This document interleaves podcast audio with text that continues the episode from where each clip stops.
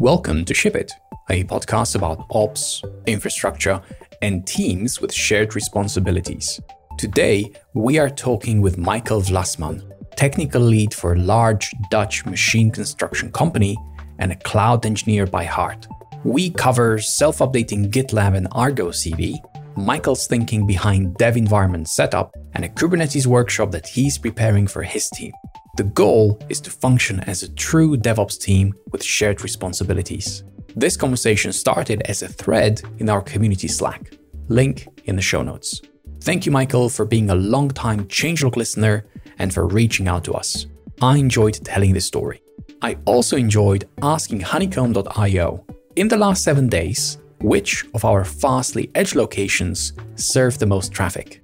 The answer came in 427 milliseconds. Washington DC is first, Frankfurt is second, and Paris is third. Fastly serves 90% of all our traffic with minimal latency, straight from their edge locations. Learn more at fastly.com.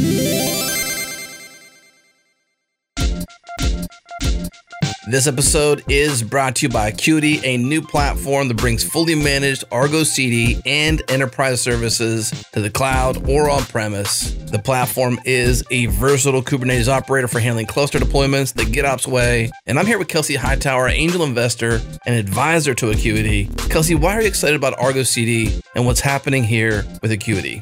When I think about Argo CD, it represents the transition from traditional CI CD. You know, you have a big server with a built in workflow engine, and you can only do what that system can do, whether it's Jenkins, whether it's Spinnaker, you name it. Those things are tend to be all in solutions, and they're all predicated on having like their own built in workflows, UIs, and ways of doing things. And then when I think about kind of the Argo CD, that whole open source movement, kind of backed by the ideas we saw in the Kubernetes world, which was each of those steps is nothing more than just a step in a workflow.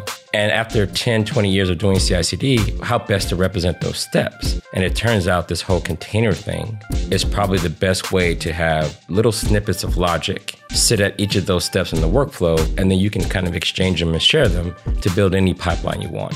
So the way to look at this is Kubernetes has never had a workflow engine or tool and so when you think about kind of Argo workflow or Argo CD, which is kind of a specialized workflow, kind of attacking the how do you roll out software problem, that's the way I would think about it. So if you're all in on Kube, and you like the Kubernetes ecosystem, then you kind of have a choice of workload types. And I would probably just say it's another workload type you can put in your toolbox. So if you got something that can benefit from a workflow engine and reuse the logic that you already have in containers, it kind of feels like the perfect fit. The perfect fit. All right. Thanks, Kelsey. Well, the next step is to head to akuity.io slash changelog. They are inviting all of our listeners to join the closed beta. Again, akuity.io slash changelog. Links are in the show notes. To ship in three, two, one.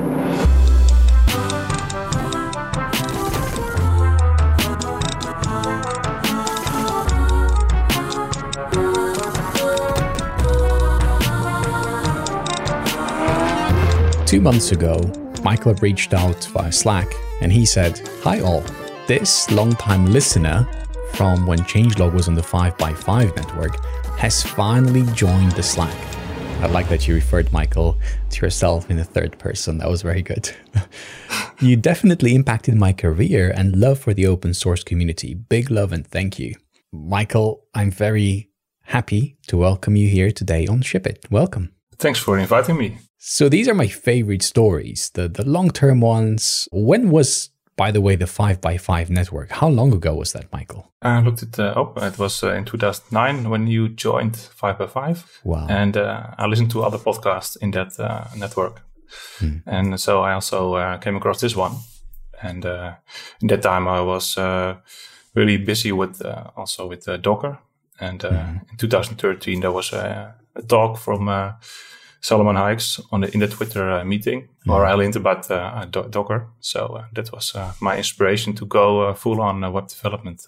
Wow. So the tweet from Solomon inspired you to go into develop, web development full time? Yeah, I came across that that demo from the, the first uh, Docker uh, intro. That's okay. I'll mention it to him. I'm sure he'll be very glad to hear that. Okay. So, what inspired you? I'm very curious from the tweet. What was it? It showed me that uh, the world is, uh, is going to change with the technology uh, which Docker provides us. So I even uh, set my study on hold to to fully focus on uh, Docker and to learn the, learn the technology.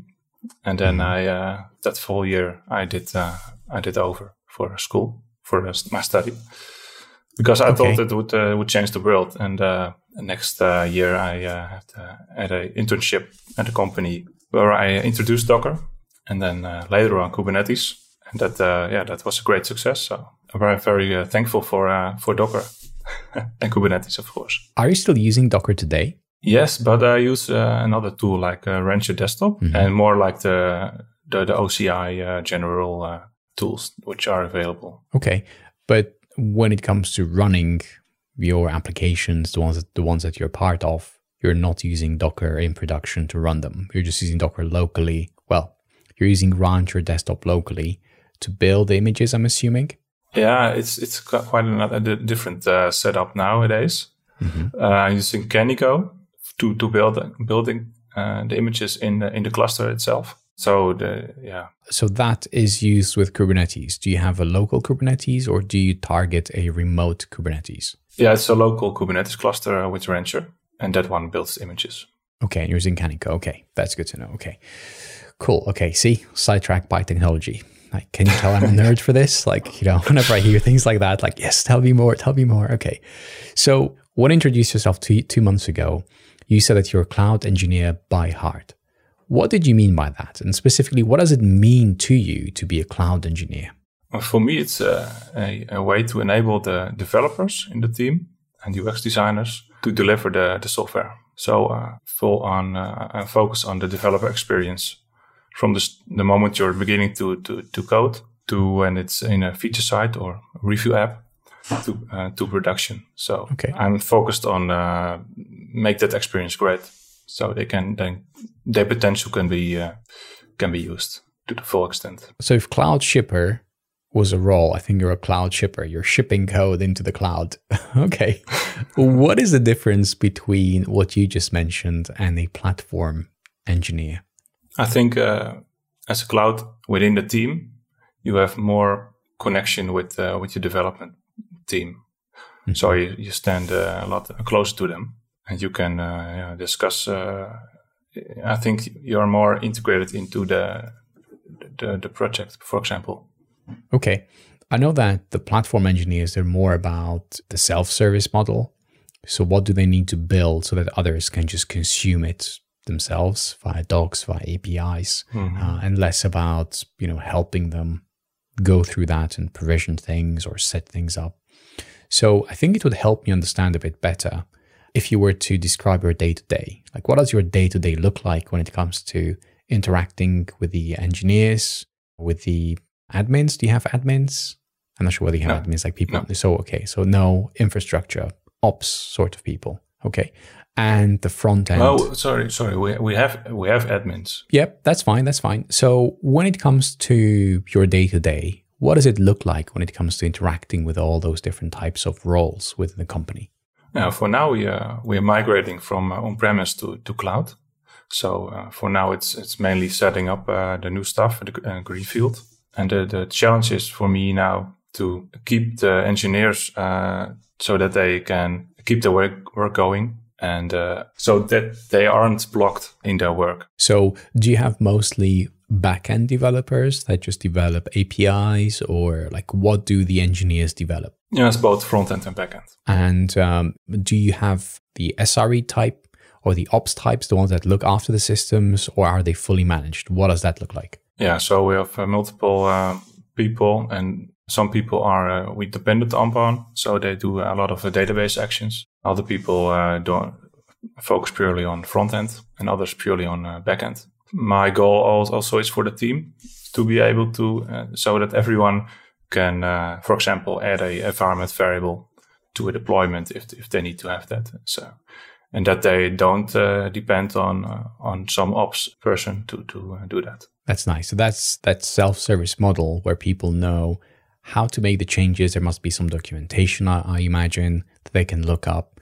They know how to make the change. And when the change is made, and I think this is like a bit of the GitOps model, it's in a repository, it gets merged, it gets applied to the environment. Is that right? Yeah, yeah, that's that's correct. Yeah. So, what does your stack look like? I'm wondering, because that will help me understand a bit better in terms of the technology that you use, whether it's front facing, whether it's, it's, it's a mobile app, whether it's multiple things. What does that look like? So, yeah, uh, we have the Greenfield uh, new cloud environment. Mm-hmm. It contains uh, Terraform, first of all. It's with one uh, push of on a button, it's uh, be able to uh, deploy all, all what's needed. So, like a Kubernetes cluster uh, VPCs and all, all, that. Where does this Terraform run? Sorry to interrupt.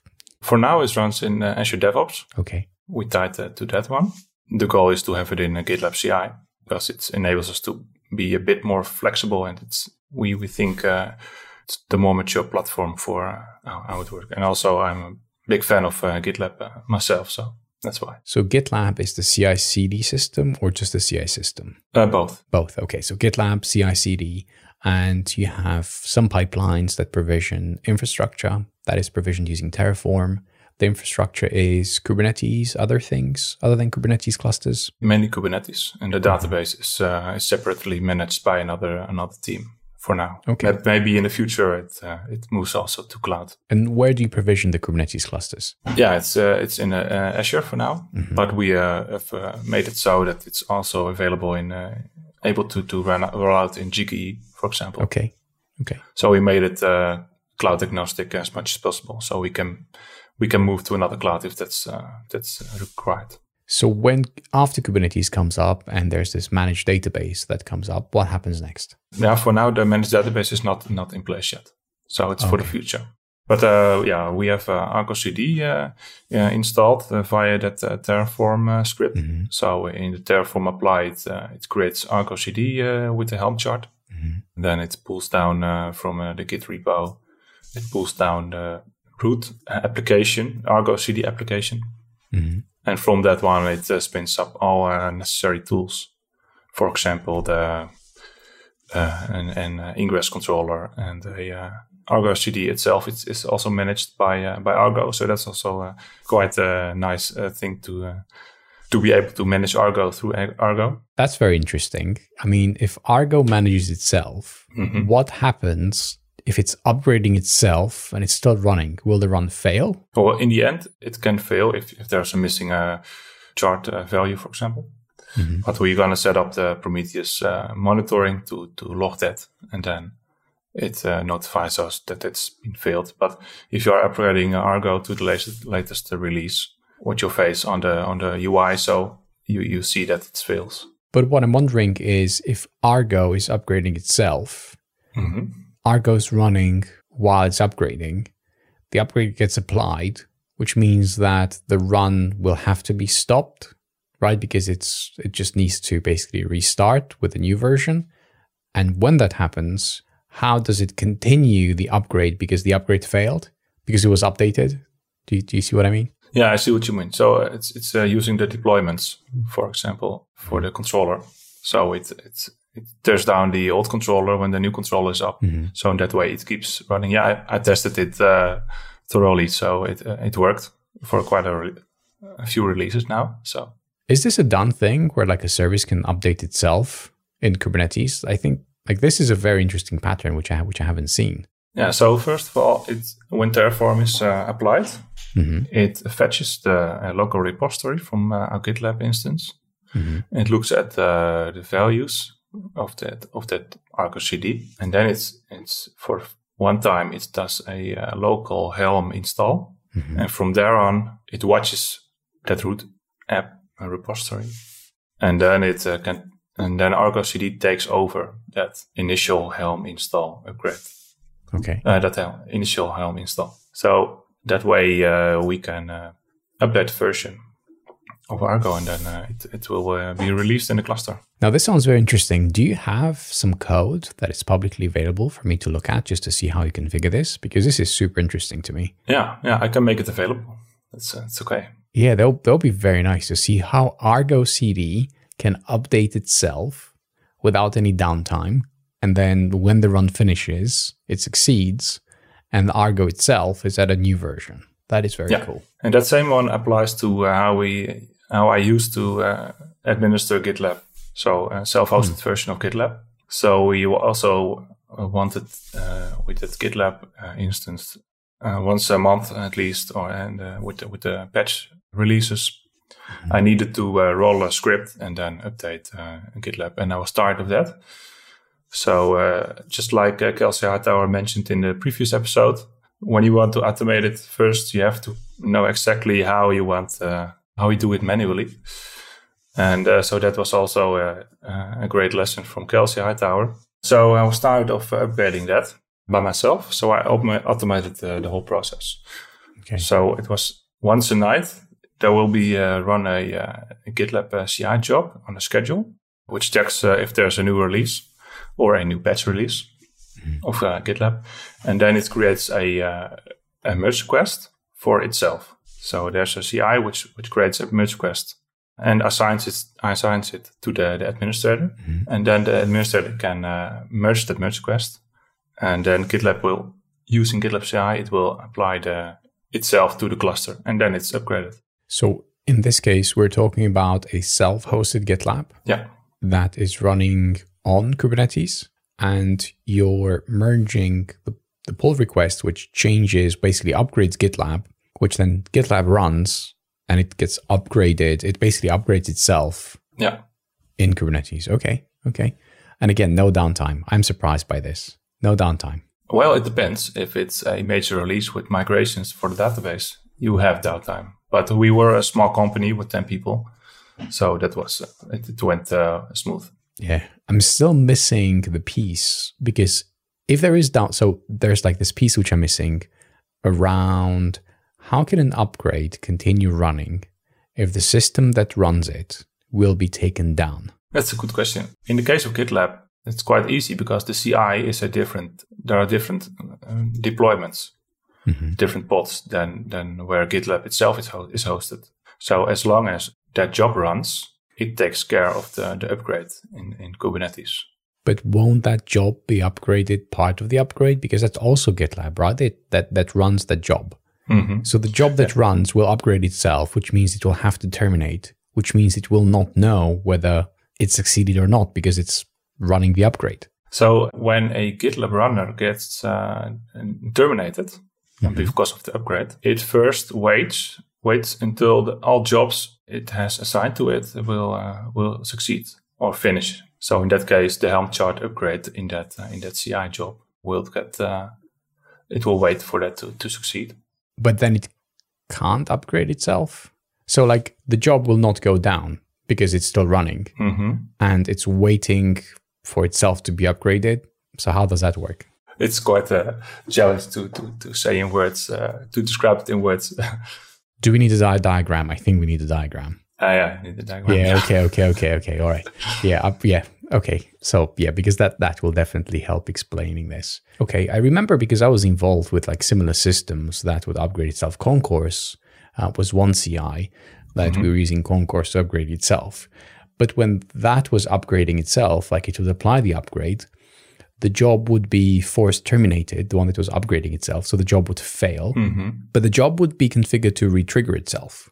So when the job would be scheduled again because it hasn't hasn't finished, so it will need to retry. The job would start from the beginning. It would say, "Oh, this is has already been done." So I'm it was idempotent exactly. It was like trying to apply the same upgrade, but the second time when it would run, it would succeed because it would see the upgrade actually was successful. And the first time when it ran, it was it was basically aborted, but the job was aborted, not the upgrade. I mean, that was like still running because once you give the instruction to whatever it's upgrading, in this case, it was um, it was BOSH that was basically managing the upgrade. The upgrade would go through, but Concourse wouldn't know whether it succeeded or failed, and they would like try to apply it again, and then it would talk like to the BOSH director in that case. And this is not too dissimilar from the Kubernetes uh, controller, or like the shall I, say, shall I say the control plane. So the control plane would know what the state is, and then the job would succeed on the retry because oh, guess what? The update has already been applied. So that is how I've seen it work. But again, the initial run would fail. In our case, it wouldn't fail. It would, it would okay. succeed. Yeah. Wow. Okay. I, I, I really want to see the diagram. That's what I think. That's, cool. That's super Yeah. interesting. Okay.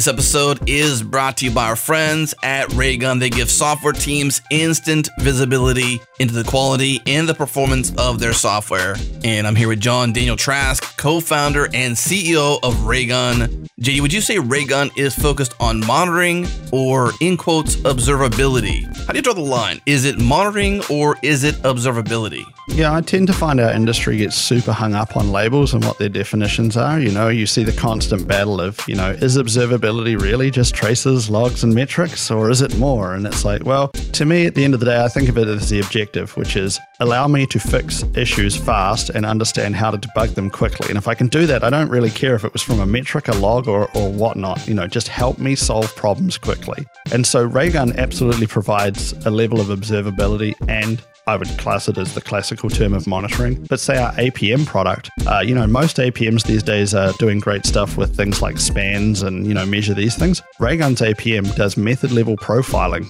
right down to it, very low overhead, you know, and when people bring that in and they go, hang on, so this integrates with my source control, I can look at the code, I can see down to the lines of how long this is taking to, to execute. That's actually a level I find of observability that isn't in a lot of the observability companies' uh, capabilities, right? They have high level span saying, well, this service took this long. It's like, cool, but how long did the methods inside it take? It, you know, I want to understand more than just the slow SQL statements. I want it to proactively identify code smells, which is again another difference that Raygun's APM has. Our vision is to try and have Raygun feel like it's a virtual team member working 24/7 on your side, identifying things and helping give you the context to fix them. To me, that's observability. Well said, JD. All right, head to raygun.com to learn more and start your free 14 day trial. No credit card required. Join thousands of customer centric software teams who use Raygun every single day to deliver flawless experiences to their customers. Again, raygun.com.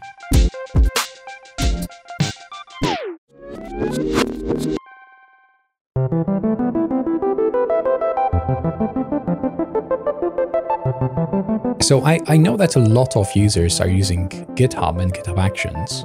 Not that many, again, from the ones that I'm talking to, are using GitLab. What made you choose GitLab? The GitLab CI was uh, a while back part of GitLab itself, way before GitLab Actions was, int- was introduced. And that made Okay. it very easy to set up GitLab. That made it very easy to set up the CI system. And there were some features in, uh, in GitLab I found very useful. For example, if you got a README, then you could sh- show the source files in the web UI. And a lot of features, they weren't in, in, in GitHub yet. They, they are added now, but, and, and also GitLab has a once a month uh, release with a lot of features every month added. Nice. So that was, uh, was very nice. And also the, for us, it was very important to, to have a self-hosted GitLab.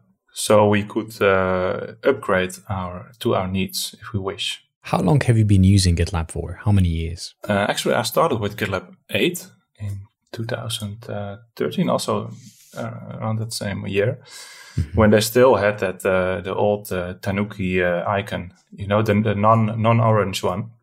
I don't remember that one, I have to say. Okay. So the Yeah, original, the original GitLab icon. Yeah, Okay. and I found uh, I came across them by a DigitalOcean uh, post. DigitalOcean had a lot of tutorials which I learned a lot from. So uh, that's what, uh, and then I set it up uh, at first uh, at my uh, home uh, server for the first time, and uh, then uh, CI was added, integrated in the C- in the GitLab CI in the in the GitLab. And at my job uh, back then, uh, in my internship, I introduced Git, GitLab. So we uh, with all those nice uh, features and uh, feature sites and uh, yeah, new shiny things. GitLab and GitHub has uh, quite a lot uh, in, in, in common uh, these days, but back then it was uh, the feature set uh, differed uh, a lot. Okay. So in the almost 10 years since you have been using GitLab, did you have some upgrades that didn't work very well because you were self hosting it? Any issues that you ran into it while you were running it yourself that you wish you hadn't? Yeah, the, the upgrades back then uh, were not always that smooth. So, for example, uh, mainly the, the major updates, upgrades were not so, not so smooth. So like eight to nine, nine to ten. Is that what you're thinking about? No, also the the, the minor updates, upgrades. Okay. There were bugs introduced, and then we had uh, the option for ourselves to to go back to the previous previous version of, of GitLab. That was also a reason why we went to self-host. So we we have that. Uh, we didn't want to upgrade uh, GitLab uh, before a major client uh, project update. I example. see. Okay. Yeah. And would you ever run migrations? So rather than upgrading in place, would you like blue green? You'd stand another Git GitLab and then you'd migrate the data. Have you ever done that? No, no, no. Okay, so always in place upgrades. Yeah, we are we are, we had uh, backups, of course, uh, for for all. So in theory, we could go back uh, with uh, an old database. Okay. So apart from like a few issues with upgrades, things were fairly straightforward. You didn't have I mean, like days and days of things where you couldn't use GitLab because something didn't work. Okay. So everything was fairly easy to navigate when problems did happen. That's good. Yeah. Yeah. Okay. So, okay. And you still use GitLab today? Yeah, indeed. Okay. And where does Azure DevOps or Azure DevOps, as some pronounce it, fit with GitLab? How do the two work? Because you have three. You have Azure DevOps or Azure DevOps, as I call it, GitLab, and Argo CD. How do the three work together? Plus, obviously Terraform, but that's for something else. So uh, it all starts with Azure DevOps in the in our setup, and uh, th- that is, one is uh, responsible for applying the Terraform infrastructure as code. And there, in in those repository, there are references to GitLab where the the other code is hosted. Okay. So they're not tied into each other with API or, or something. Or something. I see. I see. And Argo CD gets deployed on the cluster, and then Argo CD mm-hmm. manages the application. So you don't use GitLab or Azure, Azure DevOps to deploy the app. You're not using those. No. Okay, so Argo CD manages the app. So I remember that we got up to Argo CD. So Argo CD does deploy one app, multiple apps. How does that setup look like? Uh, for now, it deploys the infra- infrastructure which is needed. So uh, Argo itself, uh, the GitLab runners, uh, the GitLab agent, also the ingress controller, and we want to have it so that the, app- the, the applications, the company applications, uh, the, the the actual workload is also managed through Argo. For now, uh, Argo CD manages the infrastructure related workload. So, for example, the ingress, uh, the GitLab runner, and the GitLab agent, and some other infrastructure infrastructure tools. And for now, the, the workload is uh, run, is deployed using uh, GitLab CI, like a, push model. So GitHub uh, GitOps push. The downside of that is that it, you need to deploy them if you got a brand new cluster. You need to deploy them actively. So in contrast to a, uh GitOps pull model, which Argo CD is, uh, is using, in that case, the infrastructure as code is as is, and you don't, and you can just continue where you left off. So we want to, uh, in, the, in the end, we want to integrate also the, the workload applications uh, minus through uh, Argo CD. That makes sense. Okay. Yeah. I mean, some of that is coming back from our Kubernetes days where when we were running our application on Kubernetes, we would start with the latest. So whatever was latest at that point in time, that's what would be pulled down. Mm-hmm. But we didn't have a declarative model that specified these are all the things that you need to be running part of this cluster. So Yeah. it was still like you would set up like the initial tools and then like you would deploy a bit more and a bit more, like more of the dependencies until you would eventually be able to deploy the application. I know what you mean when you say that Argo CD isn't managing the deployment currently, but you're it's like that push model. GitLab does like a push deploy of the app. Okay. The upside of using a GitHub uh, push model with uh, GitLab CI to, to deploy your application is that you see in your logs of GitLab CI, you see what's what's eventually or what potentially uh, is going uh, wrong. So you feel that you see a fa- failed state. Right. Yeah. So GitLab is showing you when a deployment fails versus Argo CD showing you when the de- when a basically apply failed. So uh, if you uh, use uh, automated task to release uh, your your, your uh, application, it creates just a commit. But that not that's not showing you if the, if the deployment uh, fails. So Yeah. that's quite a that's that's a challenge we have to uh, accommodate for. So when it comes to all those different systems that do things to your infrastructure, how do you basically understand what is the source of truth, what is running where? Because GitLab does something, Argo does something else. How do you reconcile all of these systems into a single view? Yeah, we made the documentation for that. That's a simple answer. That uh, so everyone can can just uh, continue uh, working on it. When I'm on vacation, the, the the goal is that everybody can just uh, go along and uh, also edit uh, the infrastructure. Okay, so so there is a document that people can read to understand where the different endpoints are, what basically the things to check are, whether it's the Argo CD UI, whether it's the GitLab pipeline view, whatever the case may be, Yeah, where they can go and see what the current state of the world is. I, I'm planning to to uh, organize a Kubernetes workshop for uh, my team, so I can uh, also explain to them how those things are, are working. So everybody everybody have a nice understanding on uh, on the setup. So would you expect your team members to use kubectl or kubectl? Yeah, kubectl, which one do you prefer? Hang on, this is really important. How do you call the tool, the CLI for Kubernetes? How do you call it? I always say kubectl. kubectl. Okay, good. I know there's like so many pronunciation. It's important to use the one that you prefer. Okay, so would you expect your team members to use kubectl directly? Yeah, they, they ask for it. It feels like the same as uh, asking for SSH access to me. Okay. So I also always think about yeah, uh, there is a goal behind that. That why would they want kubectl? And mainly it's it's because of logs. Uh, they want to Logs. see the application logs. Logs. Okay, yeah. Yeah, yeah, yeah. On the roadmap, yeah, we, we also uh, now have a uh, goal to to add uh, Loki as a uh, logging uh, logging uh, system. So when when that's set up, they don't need access to uh, they don't need access to the cluster directly. Would you, so you're setting up all these clusters, would you think of centralizing the logs? How that work? Because I imagine you have a production cluster or like, first of all, how do you slice up your clusters? Is it per environment? Is it per application? How does that look like? Yeah, it's uh, per environment. Per So environment. we have uh, development, acceptance, production clusters. Okay, so you have three clusters and are you thinking of running Loki in each of them? Yeah, it's good that you mentioned that. Uh, it's still a uh, discussion point. It's the same applies to Argo itself. I heard somewhere or read somewhere that it's not very recommended to host Argo CD in that same cluster it's managing. So I would go about to uh, to split that into a separate repository of a separate uh, cluster. And that also applies to uh, the the logging system and the, the monitoring system like Prometheus. So we we have to uh, think about that one. Yeah, when you rotate the clusters, when the clusters go away, or you don't have just the three, there's a fourth one, then you have like N places to look for things. And it's nice because it's self contained.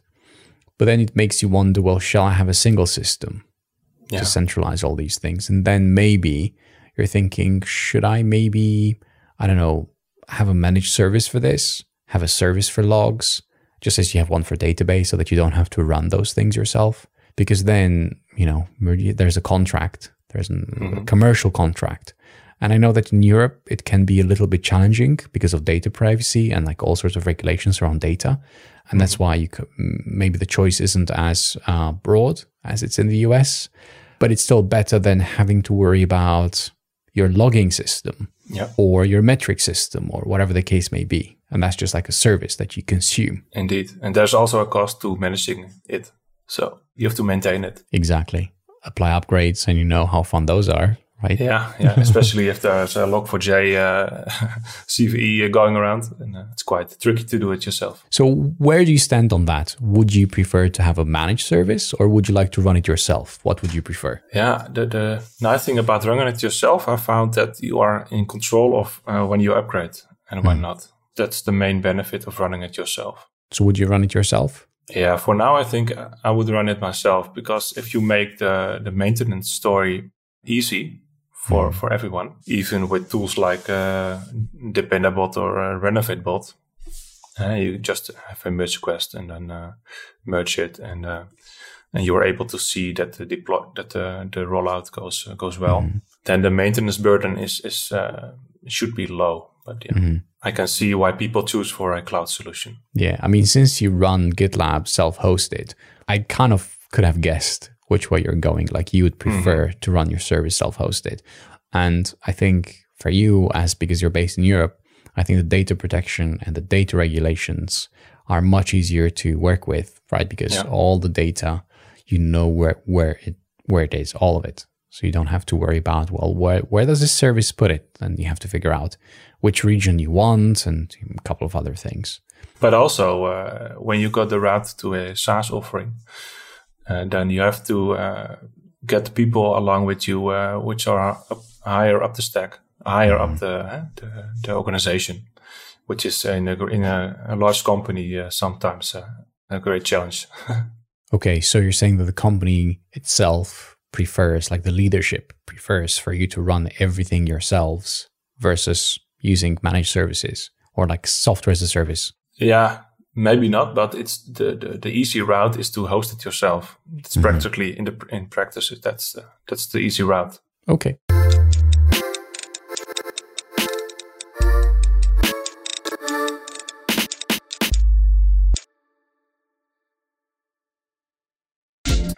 This episode is brought to you by Sentry. Build better software faster, diagnose, fix, and optimize the performance of your code. More than a million developers and 68,000 organizations already use Sentry, and that includes us. Here's the easiest way to try Sentry. Head to sentry.io slash demo slash sandbox. That is a fully functional version of Sentry that you can poke at. And best of all, our listeners get the team plan for free for three months. at Sentry.io and use the code CHANGELOG when you sign up. Again, Sentry.io and use the code CHANGELOG. And by Chronosphere. When it comes to observability, teams need a reliable, scalable, and efficient solution so they can know about issues well before their customers do. They need a solution that helps them move faster than the competition.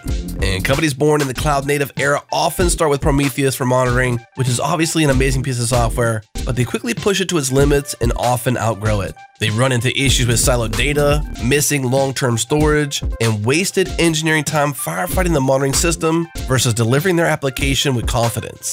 They describe the system as a house of cards, where a single developer's seemingly benign change can overload the whole monitoring system, or they say they're flying blind because they pride themselves on making data driven decisions, but losing visibility means they lose this competitive edge. Ryan Sokol, VP of Engineering at DoorDash, has this to say about Chronosphere quote, the visibility and control that Chronosphere's platform gives us to manage our observability data and costs are a game changer, especially with our unprecedented growth. End quote. Chronosphere is the observability platform for cloud native teams operating at scale. Learn more and get a demo at chronosphere.io. Again, chronosphere.io.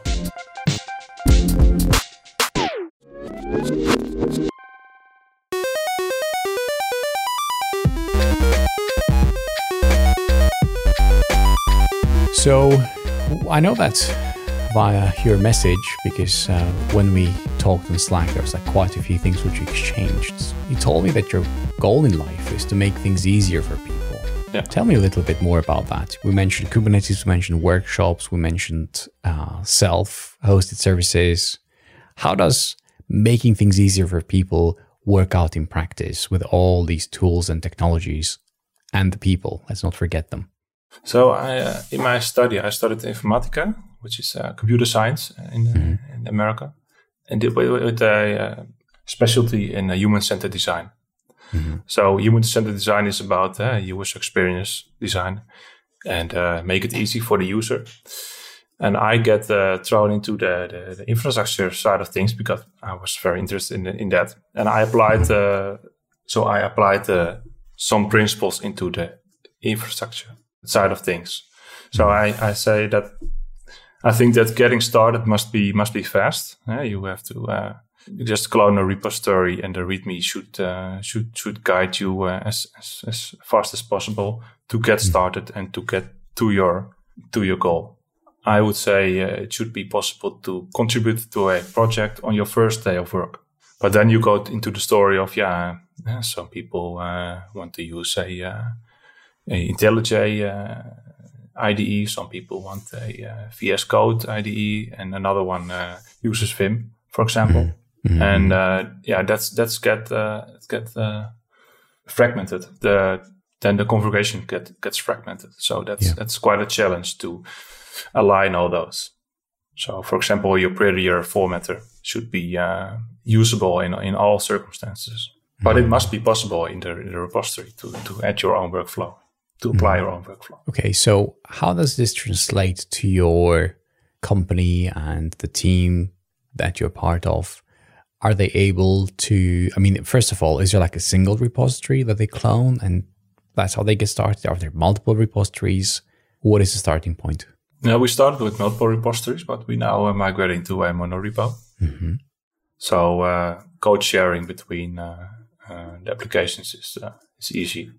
So the the README is the the first uh, the first step to read, and that uh, implies uh, yeah, fetching the credentials. So where to get credentials? Where do they get credentials from? That's an interesting one because there's so many answers to that. Everyone does it differently. Yeah, we have uh, systems within a company in the company, so a single sign-on. So that's that's how it's uh, been uh, set up, and then you have to create some tokens uh, for yourself, and then you can use that uh, locally. So the tokens are the tokens to get credentials, or are the tokens the credentials that users use? In that last last part, so the tokens are the creden- are then uh, the credentials you use in your local setup. But what about, for example, like the database credentials or the Kubernetes ones, right? If you don't use the database or some like even like I think for GitLab it's easy, right? Because you log in with your company username. You use like single, uh, sorry, use OpenID or OpenID Connect, something like that. Yeah, something Okay. like that. Yeah. Yeah, Oh, okay. auth. Auth, sure. What I'm wondering about is the application, the credentials which needs to Mm-hmm. like do do they stand everything up locally and then the credentials get just generated? How does that look? Yeah, for, for now, it's uh, you have to to fetch them from external, but in the end, we want to. Uh, I want to be able to to create a system where you just need one uh, secret uh, for your personal, and then that secret is uh, can can uh, grant uh, you you to the database and other other systems. That's the goal. Okay. We're not uh, there yet. So when it comes to storing secrets, where do you store secrets for the apps? Now it's some are uh, just need to be uh, entered in the application, like a file .dot .env file, for example. So you eh, it's just get ignored. It's Okay. not in, in Git stored. So we do something very similar for our application. Our source source of truth for secrets, the changelog, is still LastPass, but we want to migrate to Vault. So that's that's what we're thinking. 1Password. That's something which which I I, I used LastPass for many many years, and it was like the easiest thing. So let's just put them there. Let's just like create a shared folder, and that's how we're going to to share the secrets between like we're just a small team. Yeah, You know that has like its own challenges. It is a service, so you know but you still have to uh, make a manual action uh, when you when you install your your project. Yes. So there's something to run exactly to set up, and it basically generates the, the .env file. So in our Yeah. case, it's make.env, hmm and then that file gets generated from LastPass. And if you were to delete it, and if you regenerate it again, it will just you know get the latest values from LastPass. That's how that works. So you want to be able to use Vault. Yeah. Okay. Yeah. And do you are you planning to use the the cloud version, just the managed version? So that's something which I don't know, to be honest. I'll have some people from HashiCorp in a future episode to talk about this. Like, how should Nice. we reuse Vault? What are the options? Because that's exactly what I don't know. I know it's time to move from our current setup to something better. I mean, we've been talking for a while to improve it. It was never like high enough the list. But I think the time is right for us to have a better source of truth. And mm-hmm. I think I would prefer it to be managed. Again, this goes back to the conversation which I had with Kelsey. The database should be managed, everything documented. And I think secrets, we should have a service for that for sure. Yeah, because it's quite a beast to to manage it your own. Because the the impact is quite high if, if you lose access to to some systems. Yeah. And then, as you know, you, sh- you should always have a backup. I mean, that's something that if you had to recreate things, that should be fairly easy to recreate. Again, I don't know how we would encrypt that because we need to somehow encrypt it. That's something to think about for sure with GPG or yeah, yeah, yeah. For now, uh, um, we also use, uh, of course, uh, TLS certificates, and uh, we're not using a Let's Encrypt uh, system like Cert Manager. Okay. because the certificates are just uh, with our own uh, an own CA from the company. So the the way it was uh, fixed previously was uh, they were using uh, GitLab CI variables. No, uh, previously they were using uh, uh, encrypted uh, secrets in Git with the SOPS, like the, Yep, the Mozilla tool. But then I came across the sealed secrets uh, operator from Bitnami. Did you heard about it? Yes. So we're now storing uh, the TLS certificates uh, like a sealed secret in Git. So you are able to distribute your secrets uh, uh, safely. Yeah, I, I think that's an interesting idea. I can see the appeal of that. The problem with that approach is that you don't know where your secrets are, like all the places where your secrets are, because they're not being spread. Like, as long as there's like a Git clone of your repo, there is a copy of your secrets there. So I think storing secrets in Git, it has some applications, some some benefits, but I'm I'm on the fence. I'm not sure if it's the best idea. I, I tried it myself, and um, in certain contexts with certain teams, we even do that. But I think I would prefer to have a single source of truth, which is managed, where all the secrets are stored, and then we pull from that. And I don't think I would like the secrets. I would give the actual secrets if possible. I would give something that can easily be rotated and something that is rotated so that when you want to expire them or, you know, like basically refresh all your secrets, mm-hmm. it's easy to, to do so. And then everyone can get them without having to reclone, you know, re because configure things. So I see the appeal of setting connections to your source of truth where the secrets are and having a way of refreshing Yeah. Everyone's view, the ones that still have access, by the way, to the secrets, because I think that's the whole idea. So you're you're focusing on the connections rather than absolutes, like absolute files or things like that. Yeah, yeah, yeah. Ephemeral, ephemeral things which can which can get updated on the fly. It's also possible to, to uh, reference them, like in, in Kubernetes, for example, uh, references a secret name in your in your code. Yeah. So then the, your secret is not stored locally, but when you deploy on your Kubernetes cluster in the cloud using, for example, DevSpace, it references that secret, and uh, you don't. It can use that, but you don't have it stored in your Git repository. Interesting. So hang on. Are you suggesting to develop in Kubernetes because that's crazy interesting? Yeah, yeah, yeah. Okay, tell me more about that. So I said it was uh, my mantra was uh, getting started must must be fast. So a lot of mm, time is spent uh, when developing locally is to set up your system. So you want to take all that work to the cloud. So we have a Kubernetes cluster, especially for for development, and then you run DevSpace. The only tool you need is, is DevSpace, which is uh, DevSpace.sh, and that that tool is is able to spin up uh, your infrastructure Helm chart for your application and then synchronize your local files to, to the cluster. And when you make a file change, it recompiles and then it, it uh, you can use the power of the cloud to develop for your uh, own environment. Okay. So it's kind of a remote development environment. Interesting. How's what's the latency like? It's quite fast. Yeah. I don't have numbers on that, but uh, it, it zips them. It zips uh, the, the changes and then uh, deploys them. Uh, it mirrors them and, and vice versa also. So I use it a lot uh, last week, uh, for example, when running a Prettier on the front end code. And uh, it works great. How does this compare to like GitHub Codespaces or Gitpod? Is it something similar or So I, I shared with you that that uh, matrix Yes. four environments, and it's uh, it's the third option. so for our listeners, let's go through what this is. We will put it in the show notes for sure. We have four options.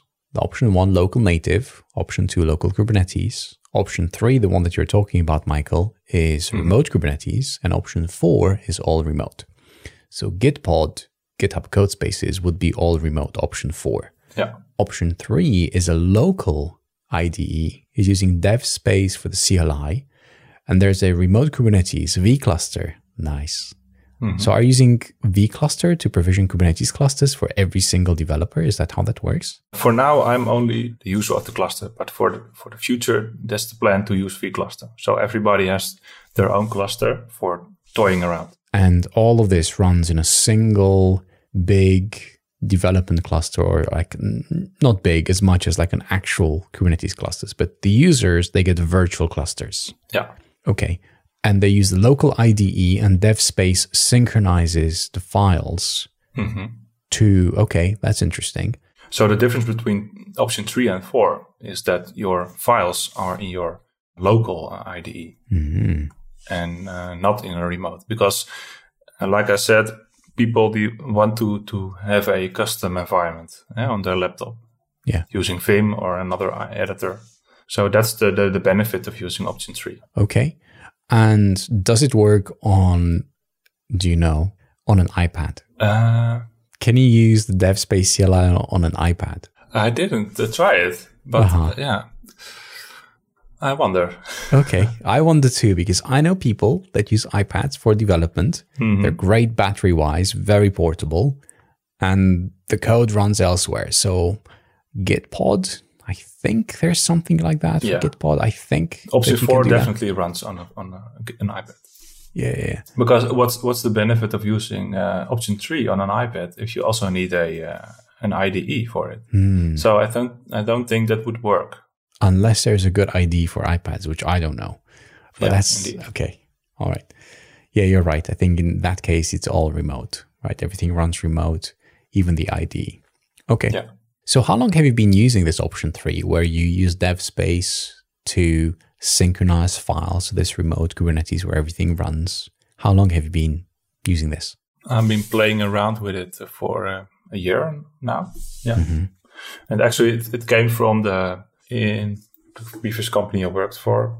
We were using Docker Compose for uh, local development. So all projects were set up using Docker. So uh, with Docker Compose, you have your, your file changes uh, synchronized. But the, the the the con of that is that in the end, it for example, you have an Nginx configuration in front of your project. And with Docker Compose, all those and you would uh, you would set it up in the Helm charts. But when you're using Docker Compose, you are not having an actual representation of your production en- environment. So DevSpace is like the Docker Compose uh, in your in your Kubernetes story. Okay. I haven't tried Dev, DevSpace out, but this conversation makes me want to go and check it out and see see how well it works.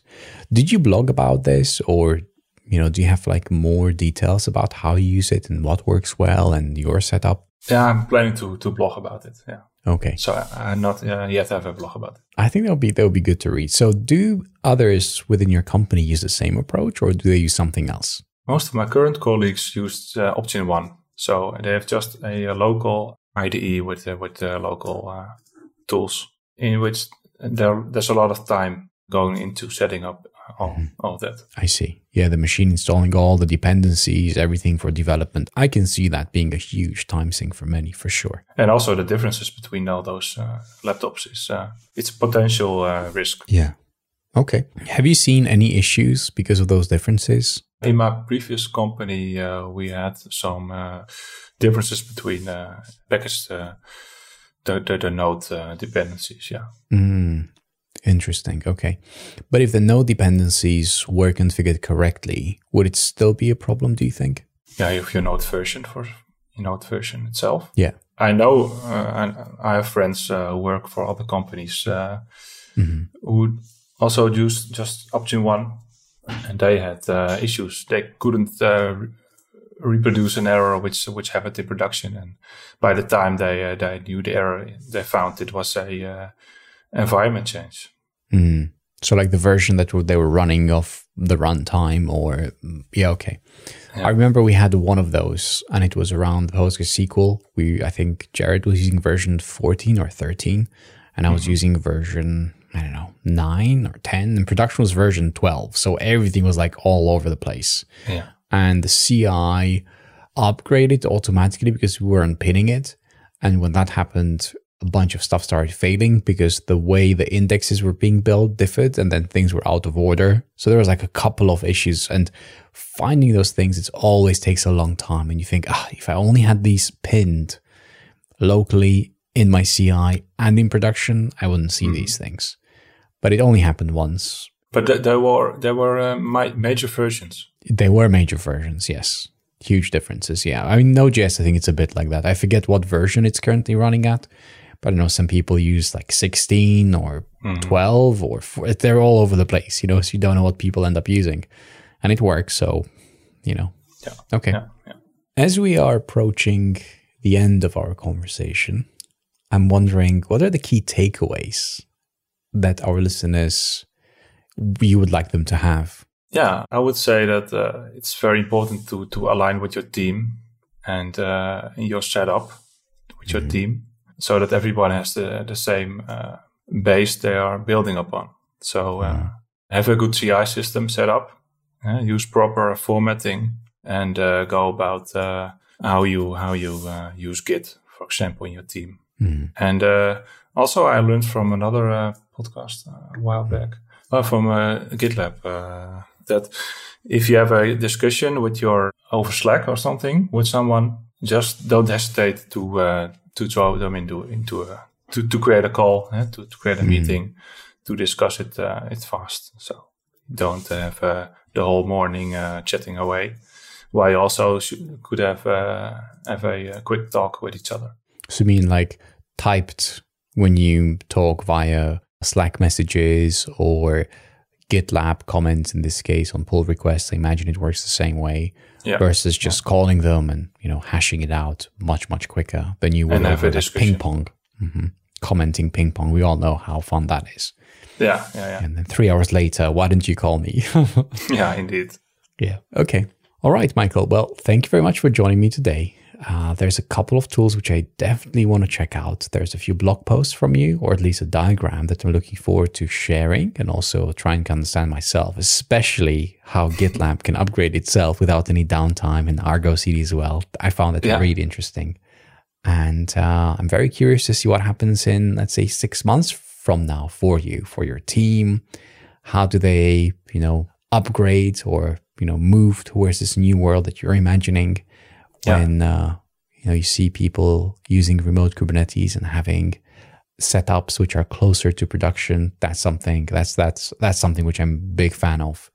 Yeah. And uh, I'm wondering how I can use those tools myself to, you know, change things slightly, how I do things. Because Vim, yeah, from my cold dead hands, I think that's that's the expression that I'm looking for. Yeah. Vim forever. And how can I use my local code editor with a setup which is remote and it's as close to production as possible? Yeah, That's cool. Yeah. It's going to be a great uh, learning path for all of us, I think. Thank you for joining me today, Maikel. Until next time. Thanks, uh, Gerhard. It was uh, quite fun. Thank you for tuning into another episode of Ship It. Check out our other podcasts for developers at changelog.com slash master. You can connect with like-minded developers like Maikel via changelog.com slash community. Thank you Fastly for the worldwide low latency changelog.com. Our listeners love those blazing fast MP3s. Your beats are awesome. Breakmaster Cylinder. That's it for this week. See you all next week. My last thought for today is the KubeCon EU 2022 blog post. Among other things, I mentioned some of the upcoming Ship It episodes, which started as hallway conversations. This blog post ships in sync with people returning from their post conference holidays.